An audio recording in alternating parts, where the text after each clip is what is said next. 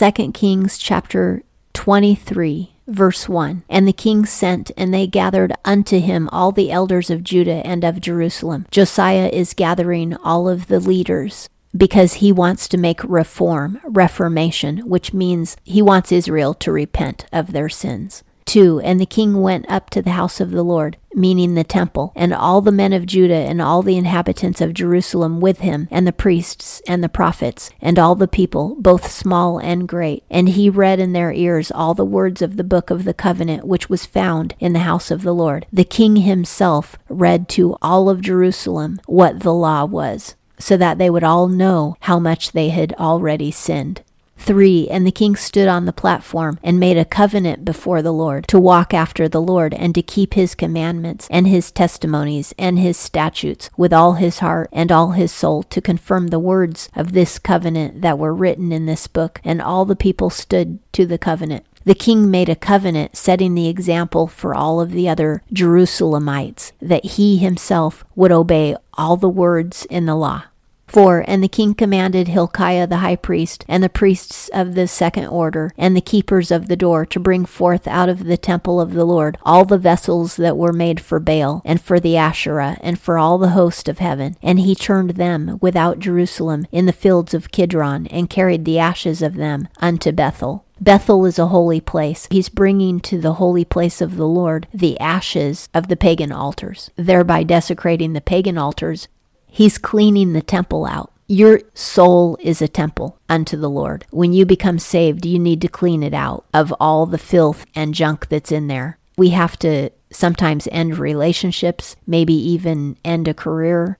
We might have to make amends with other people who we've harmed. We might have to restore what we've taken from people. And that's how we clean out our own temple. five. And he put down the idolatrous priests, whom the king of Judah had ordained to offer in the high places in the cities of Judah, and in the places round about Jerusalem, them also that offered unto Baal, to the sun, and to the moon, and to the constellations, and to all the host of heaven. Anybody who worships stars or practices divination, that's witchcraft and it's evil. six. And he brought out the Asherah from the house of the Lord without Jerusalem. He hauled it to the outskirts of Jerusalem, unto the brook Kidron, and burned it at the brook Kidron, and stamped it small to powder, and cast the powder thereof upon the graves of the common people. He is desecrating the Asherah pole. seven. And he broke down the houses of the Sodomites that were in the house of the Lord, where the woman wore coverings for the Asherah. They had temple prostitution like all the pagans did. That includes sodomy. They had men and or women practicing sodomy for a price in the temple.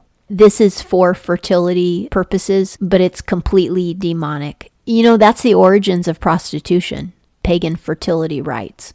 eight. And he brought all the priests out of the cities of Judah, and defiled the high places where the priests had made offerings, from Geba to Beersheba. And he broke down the high places of the gates that were at the entrance of the gate of Joshua, the governor of the city, which were on a man's left hand as he entered the gate of the city. As you entered the gate of Jerusalem, there were pagan altars on your left, and they belonged to the governor of Jerusalem.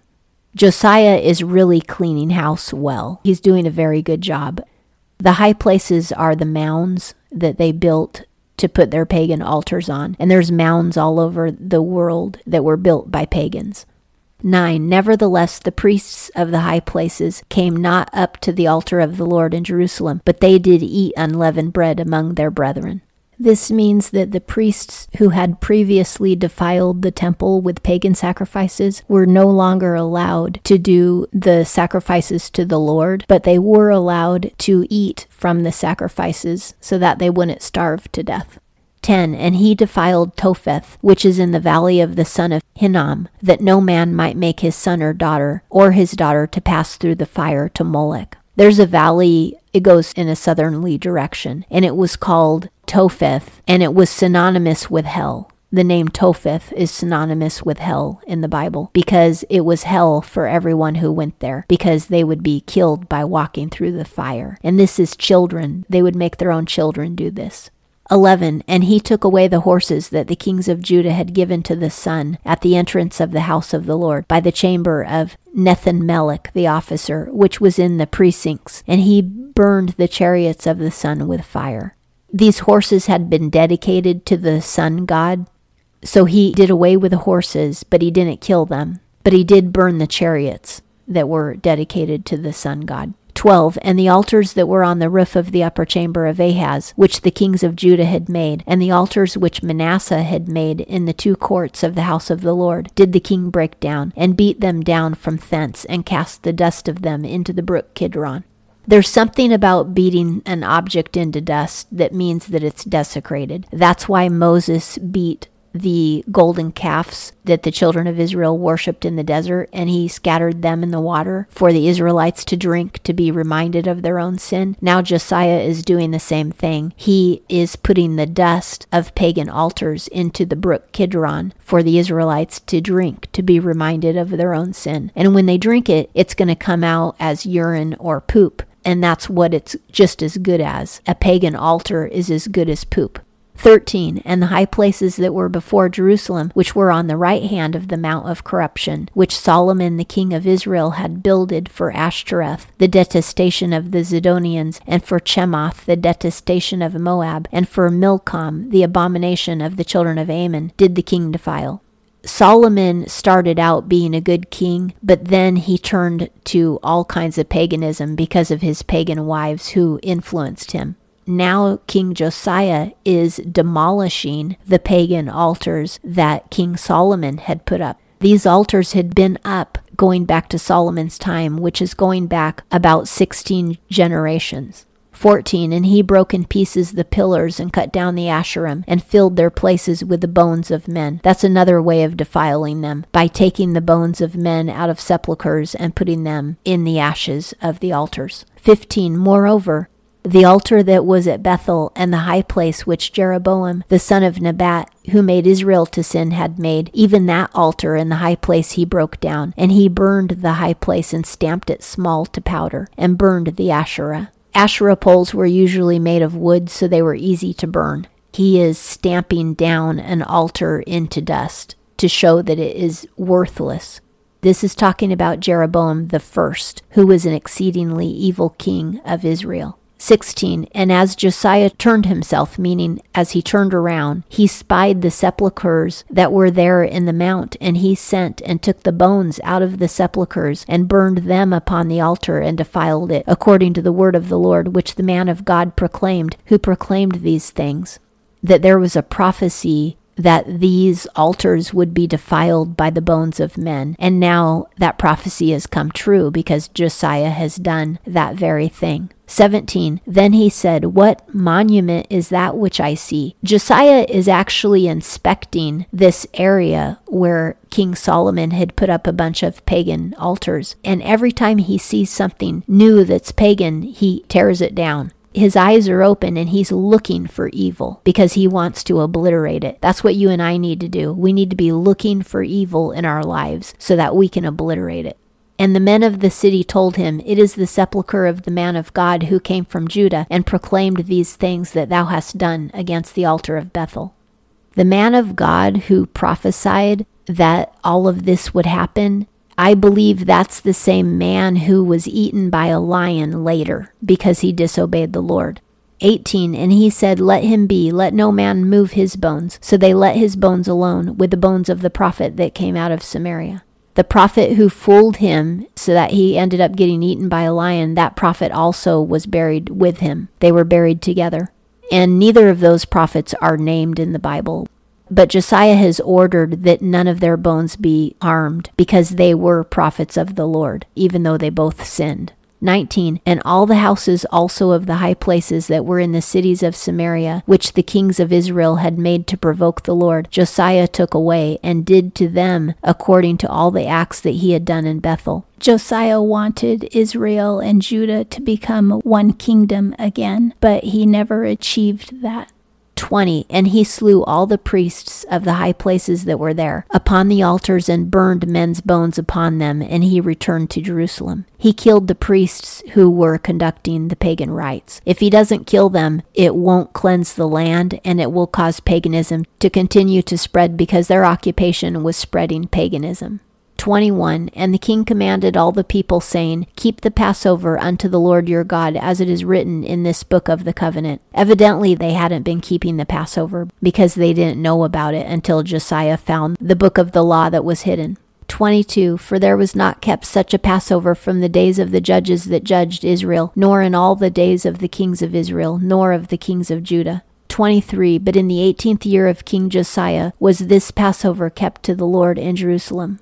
The Passover wasn't kept before because the people didn't know about it, because the book of the law was hidden because of the previous kings practicing paganism and not caring to uncover that book and read it. But in the eighteenth year of Josiah's reign, they had a massive Passover, kind of to somewhat make up for all the ones that they had missed. twenty-four, moreover, them that divined by a ghost or a familiar spirit, meaning those fortune tellers who used demons to give them information, and the teraphim, and the idols, and all the detestable things that were spied in the land of Judah and in Jerusalem, did Josiah put away, that he might confirm the words of the law, which were written in the book that Hilkiah the priest found in the house of the Lord. He exiled anybody practicing witchcraft. twenty-five, and like unto him was there no king before him that turned to the Lord with all his heart, and with all his soul, and with all his might, according to all the law of Moses, neither after him arose there any like him. He was even more zealous to follow the law than King David was. Of course, in King David's time, they took for granted that they should be following the law, but Josiah was the ringleader of following the law in his own time. twenty-six, notwithstanding, the Lord turned not from the fierceness of his great wrath, wherewith his anger was kindled against Judah, because of all the provocations wherewith Manasseh had provoked him. twenty-seven, and the Lord said, I will remove Judah also out of my sight, as I have removed Israel, and I will cast off this city which I have chosen, even Jerusalem, and the house of which I said, My name shall be there.